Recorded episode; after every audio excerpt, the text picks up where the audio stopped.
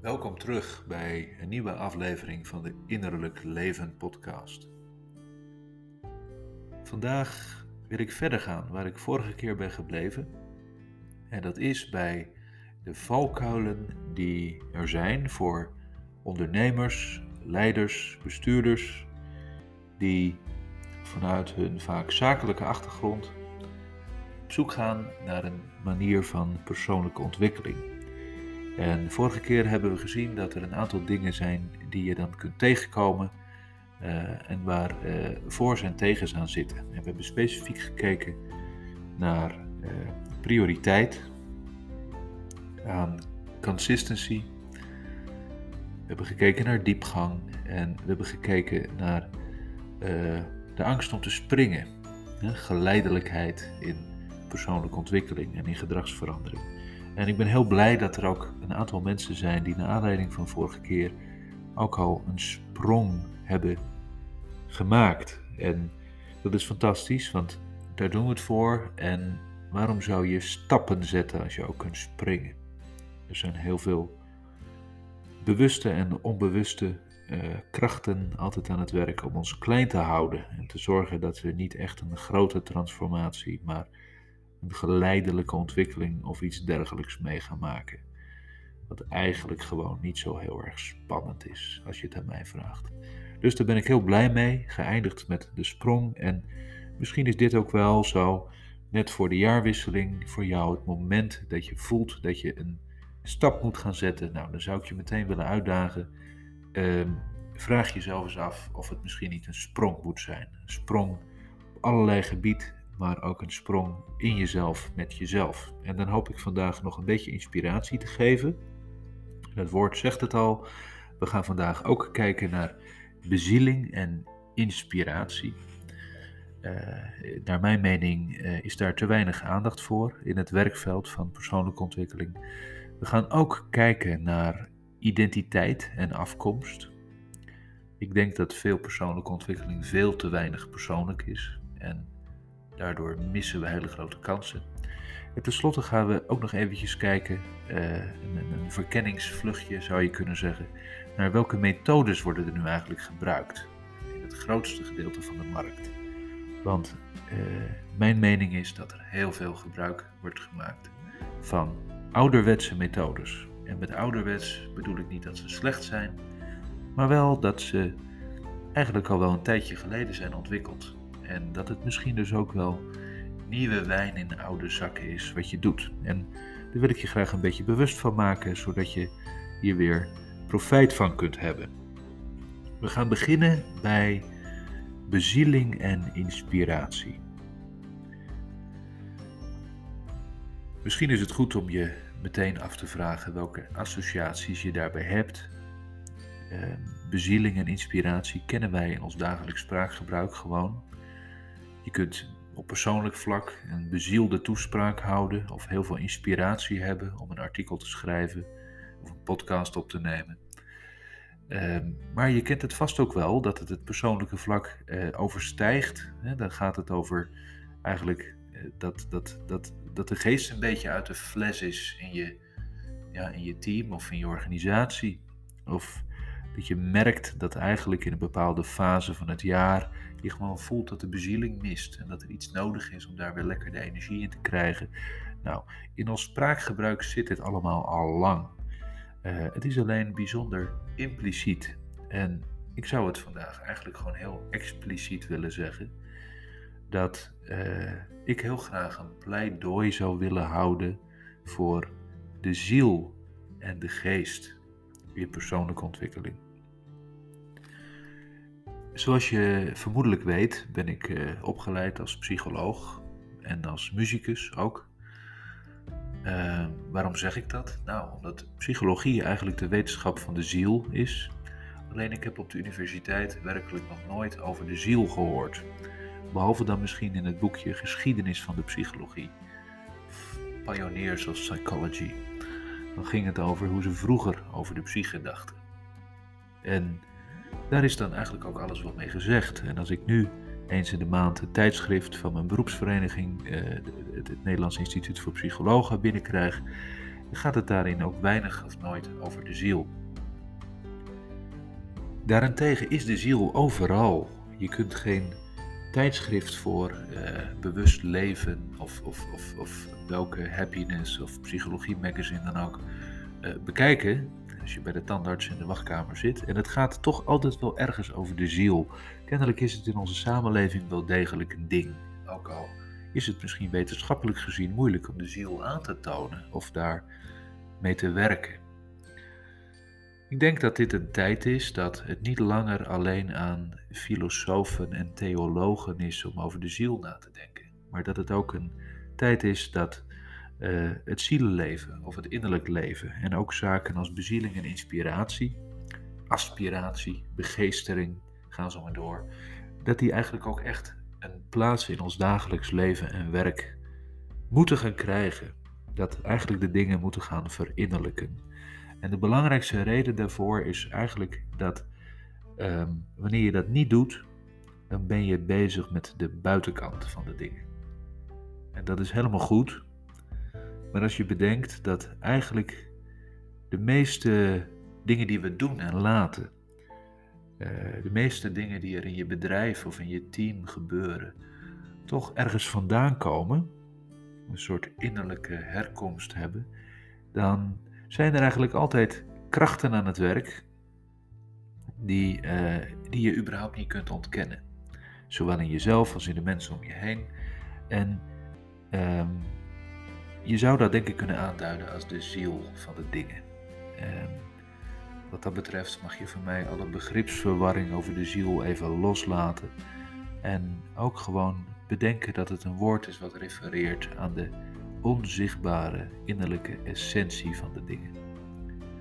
Jij zelf hebt een ziel, je team heeft een ziel. En misschien heeft je bedrijf of je product dat ook wel. En je klanten die denken misschien dat ze je kopen op basis van wat ze gelezen hebben. Maar eigenlijk kopen ze je op de binnenkant. Althans, dat is mijn stelling. En als je leiding geeft in je organisatie. Dan gaat het veel meer om wie je bent uh, en wat je van binnenuit uitstraalt dan om wat je zegt. Want je kunt best een keer wat verkeerd zeggen en verkeerd aanpakken. Als mensen toch weten uit welke bron het komt, dan kun je dat moeiteloos hebben en doet dat helemaal niks. Dus er is heel veel reden om eigenlijk naar de ziel van dingen te kijken. En inspiratie, ja, wie wil dat nou niet? Maar eigenlijk zit daar duidelijk ook het woord geest in. Hè? Uh, inspiratie, aspiratie.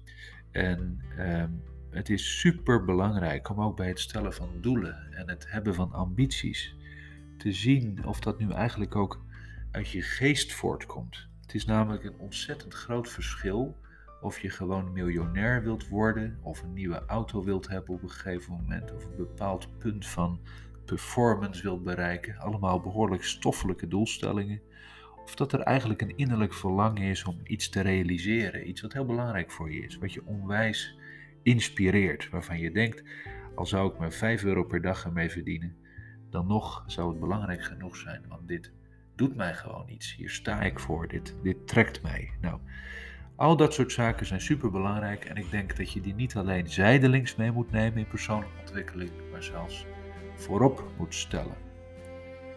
Want dat gedrag, dat volgt wel vanzelf.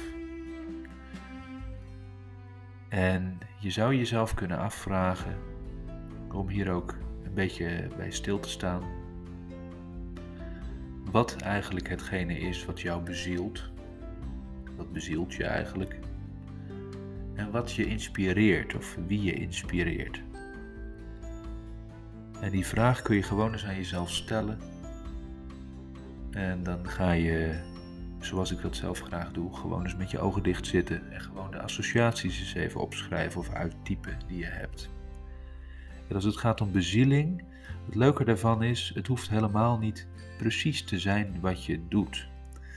Als je bijvoorbeeld directeur bent in een bedrijf wat zich op financiële dienstverlening richt of op bouw of op iets anders behoorlijk stoffelijks en tastbaars, dan neemt het helemaal niet weg dat er bijvoorbeeld vormen van uh, helpen van een ander of helpen ontwikkelen van een ander. Of weet ik wat jou bezielt en waar je eigenlijk al mediterend een beetje bij komt.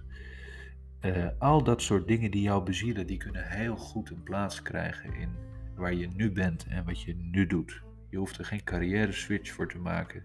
Mag natuurlijk altijd, maar is niet nodig. We kunnen eigenlijk heel goed gaan kijken hoe we jouw ziel kunnen betrekken in datgene wat je doet. En dan komt er veel meer eenheid tussen wie je bent en wat je dagelijks doet. Inspiratie zou je ook kunnen denken aan mensen die jou inspireren. En het lijkt misschien alsof dat gaat over een persoon, maar in mijn ogen is dat niet zo. Je vindt een persoon ook inspirerend door datgene waar hij of zij voor staat, voor jou, in jouw ogen. Dus je leest eigenlijk in iemand anders al iets wat je heel erg dierbaar is, wat je heel erg inspireert, wat je heel erg herkent. Alleen misschien ben je er zelf nog niet, anders was het niet zo'n prachtig inspirerend voorbeeld. Je kunt eruit wel gaan destilleren, wat is dat nou eigenlijk in deze persoon? Wat mij zo inspireert. En zou ik daarvan eigenlijk ook wel een klein boosterprikje van in mijn eigen leven willen zetten, zodat ik datgene wat deze persoon doet eigenlijk ook zou kunnen gaan manifesteren. Nou, dat zijn hulpvragen om eens even stil te staan bij datgene wat jou bezielt en inspireert. En als je interesse hebt om bezieling en inspiratie of, of de ziel eigenlijk ook veel prominenter te maken binnen je eigen ontwikkeling en misschien wel binnen je team en je bedrijf, ga dan vooral met ons in gesprek, want dat is wat wij doen. En mijn ervaring is dat mensen altijd een beetje gaan nadenken wanneer je over de ziel gaat praten. Maar als je er niet te veel over praat en je gaat het gewoon doen en je gaat ze gewoon op hun essentie aanspreken, daar worden ze, eh, het woord zegt het al, zielsgelukkig van. Dus dat is fantastisch om te doen. We gaan snel door naar een volgende uh, valkuil. Uh, en dat is de valkuil van je afkomst vergeten die ligt best wel dicht bij wat we over de ziel en over de geest hebben besproken. Um, eigenlijk hebben wij allemaal gemeenschappelijk dat we ooit verwekt zijn. Uh, vermoedelijk allemaal door een vader en een moeder. Misschien nog in leven, misschien ook niet in leven. Misschien een goede band, misschien geen goede band. Wat het ook is, wij zijn allemaal ontstaan eigenlijk met een afkomst. We zijn op een bepaalde plaats in een bepaald milieu ter wereld gekomen. En dat heeft altijd een grote invloed in ons leven. Maar het hoeft ons natuurlijk niet te maken tot wie we zijn. Want als mens zijn we uniek. Er is er maar één, zoals jij, zoals ik. Alleen als je je afkomst vergeet, dan mis je vaak de mogelijkheid om nou te kijken naar wat jou uniek maakt. En wat je unieke vermogens, je unieke kracht, unieke kwaliteiten zijn. Want die definiëren zich het mooist en het best tegen die achtergrond waar je eigenlijk vandaan komt. En uh, eigenlijk is het dus heel belangrijk in mijn ogen dat persoonlijke ontwikkeling ook echt kijkt naar de mens wie jij bent. En dat betekent dus ook dat het zou kunnen gaan over je familiaire achtergrond, de thema's, de erfenissen die er spelen op het, op het zeg maar innerlijke vlak in je familie, die zijn gewoon in heel veel gevallen erg bepalend. En uh, ik denk dat er wel wat redenen zijn te noemen waarom dat een beetje onderbelicht blijft. Um, ik heb als psycholoog heel vaak gemerkt dat mensen huiverig zijn om oude koeien uit de sloot te halen. Ze zijn bang dat er allerlei jeugdtrauma's worden opgediept. Of dat we betekenis gaan geven aan dingen waar ze zelf niet op zitten te wachten. Of dat we eigenlijk gaan praten over wat papa en mama vroeger allemaal fout gedaan hebben. En nou ja, daar schieten we nou toch niks meer mee op. Ehm, en uh, ik denk zeker dat het leven vooral in het, uh, in het hier en in het nu bekeken en geleefd moet worden. En dat het geen doel op zich moet zijn. Maar uh, het zou kunnen dat in de wereld van de coaching en van de persoonlijke ontwikkeling een beetje een tegenbeweging is ontstaan. Als reactie op al die psychologen en psychotherapeuten die altijd maar naar die ja, die familiaire thema's kijken en je doopzeel willen lichten in een intake. En ehm, ja, je kunt jezelf heel goed marketen als coach door te zeggen dat we alleen maar naar de toekomst kijken of alleen maar naar het heden kijken. Dat verleden, nou dat ligt achter je, daar gaan we niet meer naar kijken. Ehm, letterlijk gezien is het natuurlijk totaal onmogelijk om, om nog iets met het verleden te doen. het is gebeurd, dat is het. Alleen je kunt in je bewustzijn uh, en dus ook in je gedrag en in je denken wel degelijk die invloeden nog in je dragen. Dat is eigenlijk ook heel normaal. En um, wat mij betreft zou het heel goed zijn als persoonlijke ontwikkeling ook daarin echt persoonlijk wordt of blijft. Uh, dat je als mens wordt aangesproken. Je unieke identiteit. Want misschien gaan we wel veel beter zien wat jou zo bijzonder maakt wanneer we ook zien waar je vandaan komt. Denk hierover. Um, bedenk eens even hoe je leiderschap of je ondernemerschap eigenlijk ook uh, verband houdt met je vader, je moeder, je grootouders. Uh, misschien kom je uit een ondernemersfamilie. Misschien zie je jezelf terug in bepaalde gedragingen. Misschien zie je juist dat jij de dingen gedaan hebt die jouw voorgeslacht niet heeft gerealiseerd. Uh, hoe dan ook kan dat een heel goed beeld geven van wie ben ik nou eigenlijk en wat doe ik nou eigenlijk. Ten slotte wil ik ook nog even kijken naar de valkuil van de ouderwetse methodes. Uh, en ik zal me vooraf excuseren dat uh, het misschien een beetje beledigend klinkt. Alsof er heel veel coaches en therapeuten zijn die maar een beetje domme ouderwetse dingen doen. Dat is geen sinds mijn bedoeling en dat is ook helemaal niet hoe ik daarin sta. Alleen ik denk wel dat het een keer gezegd moet kunnen worden dat uh, er gewoon een vakgebied is wat zich heeft ontwikkeld en waarin er voortdurend weer nieuwe ontwikkelingen zijn. Dat is ook de bedoeling. Um, en uit hoofden van betrouwbaarheid en wetenschappelijke onderbouwing en bekendheid natuurlijk ook van methodes, vind ik persoonlijk uh, zowel het vakgebied van de coaching en persoonlijke ontwikkeling als al helemaal het vakgebied van psychologie en uh, therapeutisch werk in de geestelijke gezondheidszorg, vind ik behoorlijk conservatief. Um, als je bedenkt dat er toch ieder decennium wel twee of drie echt serieus hele goede methodes bijkomen, um, zou het heel goed mogelijk zijn voor het vakgebied om veel sneller te groeien en effectiever te worden. En uh, de basis voor heel veel gedragsverandering zit toch in de gedragstherapie, dus de, de, de, begintijd van de, van de psychologie. En um, dat is gelukkig heel ver doorontwikkeld. De gedragstherapie is een uiteindelijk cognitieve gedragstherapie geworden. En dat kent inmiddels al drie generaties, waarvan ik echt denk dat de derde generatie fantastisch is en fundamenteel verder is dan de voorgaande twee generaties. Um, maar als je te maken hebt met een coach, therapeut of trainer die je vooral eigenlijk helpt om je gedachten te veranderen, realiseer je dan wel dat je iets doet wat eigenlijk al terugvoert op Albert Ellis en de rationeel-emotieve therapie en alles wat daarna is gekomen. En ga maar op Wikipedia kijken hoe oud dat is. Nu zou je ook kunnen zeggen, als iets zo oud is en kennelijk nog steeds bestaat, dan is het kennelijk heel goed. Ja, zeker. Er zijn heel veel mensen heel goed mee geholpen. Uh, maar er is meer dan dat. We weten bijvoorbeeld ook, uh, en dat is echt uit een, een, groot body van wetenschappelijk onderzoek, dat uh, er ehm, een moeilijkheid is om dieper liggende emotionele zaken op zo'n rationele manier te, te benaderen. Daar heb ik vorige keer ook wat van gezegd.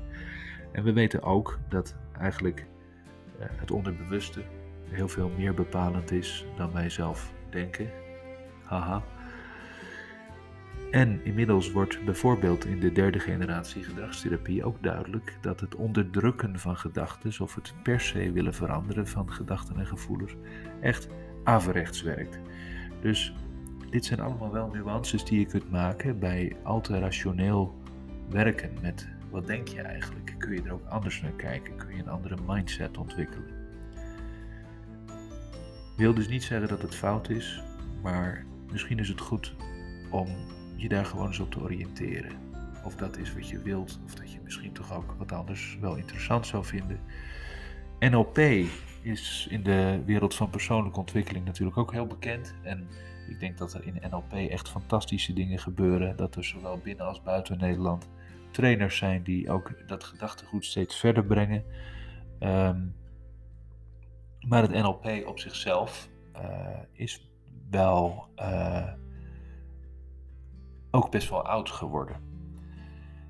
En dat wil niet zeggen dat het gedateerd is, maar je zou bijvoorbeeld ook wel eens oog kunnen hebben voor heel veel nieuws wat er is.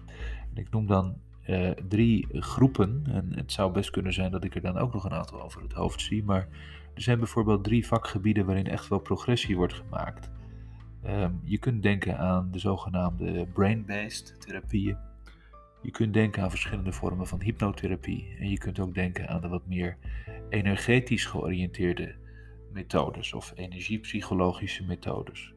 Die komen er eigenlijk in uh, de mainstream markt nog relatief bekaaid af. En ik denk dat daar wel degelijk hele grote mogelijkheden liggen om, om, om doorbraken te realiseren op punten waar de, de eerdere of de oudere methodes tekortschieten. En uh, je zou dan concreet kunnen denken aan methodes. Uh, ik heb zelf jarenlang uh, toch al wat pionierswerk gedaan met brainspotting. Brainspotting is ontstaan uit het veel bekendere EMDR, de traumatherapie. Maar brainspotting is eigenlijk brain-based. Dus het is niet gebaseerd op praten of op gedragsverandering, maar echt op het werken met het brein en met het zenuwstelsel. Dat vraagt eigenlijk ook om het te bestuderen en te waarderen een heel ander paradigma. Um, zoals eigenlijk heel veel meditatieve invloeden uh, binnen therapie en coaching ook best wel vragen om een uh, andere beoordeling en een andere blik op het vak. Um, brainspotting is een voorbeeld van zo'n brain-based therapie, maar bepaald niet de enige.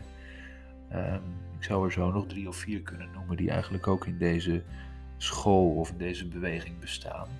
En die een hele andere manier hebben van naar menselijk functioneren kijken dan vanuit praten of spiegelen of coachen of gedrag veranderen of gedachten en mindsets transformeren. Um, behalve de brain-based therapieën zijn er ook steeds nieuwe vormen van hypnotherapie. Hypnotherapie roept vaak bij mensen wel eh, de nodige dingen op. Um, maar het is wel een effectieve manier om naar de basis van gedrag en functioneren te gaan en dat ook te veranderen. En er is op dat vlak gewoon best wel veel nieuws en er wordt ook veel ontwikkeld. Uh, en natuurlijk is er ook nieuwe wijn in oude zakken, maar er zijn ook wel echt uh, methodes, uh, waarvan ik Rapid Transformational Therapy bijvoorbeeld een goed voorbeeld vind, die echt wel de mogelijkheid hebben om dingen beknopter te, te doen en sneller resultaten behalen.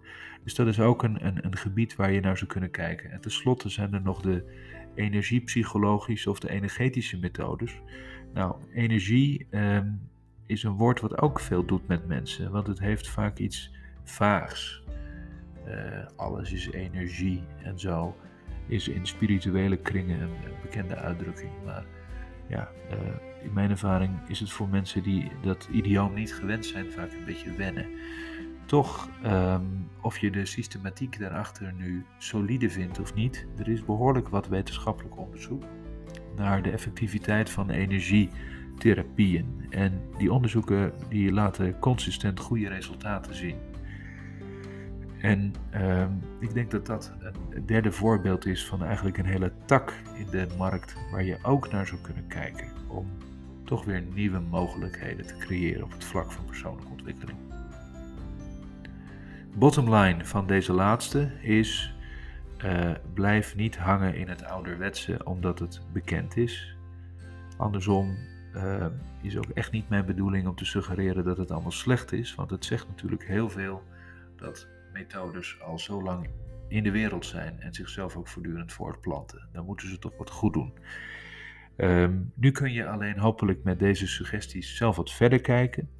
Um, ik wil je ook graag vertellen dat eigenlijk um, als je geïnteresseerd bent in ander therapeutisch werk of ander ontwikkelingswerk met jezelf, met je vaardigheden, uh, je kwaliteiten, uh, doorbreken van specifieke blokkades ook die je in je functioneren belemmeren, ehm, kan ik je altijd adviseren. Wij werken veel met de wat nieuwere methodes.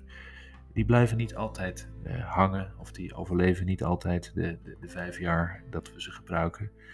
Maar um, wij kunnen zeker met je meedenken om te zien wat in jouw situatie de mogelijkheden zijn om hier eigenlijk een volgende stap in te zetten. Misschien ook op een andere manier of met een andere aanpak. Dus schroom niet als dit je aanspreekt en geef je gewoon via onze website troyunify.com op voor een gesprek waarin we rustig een uur de tijd nemen om met alle vragen die je dan al hebt en alle informatie die je ons al hebt gegeven, gewoon een goed adviesgesprek te hebben en te zien welke mogelijkheden er zijn. Heel erg bedankt voor het luisteren en voor het volgen van deze podcast. Um, volgend jaar gaan we vrolijk verder en ik wens uh, jou en allen die je dierbaar zijn om je heen staan een heel erg uh, fijne en warme kersttijd en jaarwisseling toe. En laten we in het nieuwe jaar een paar grote sprongen maken. En ik hoop dat ik je daarbij mag helpen.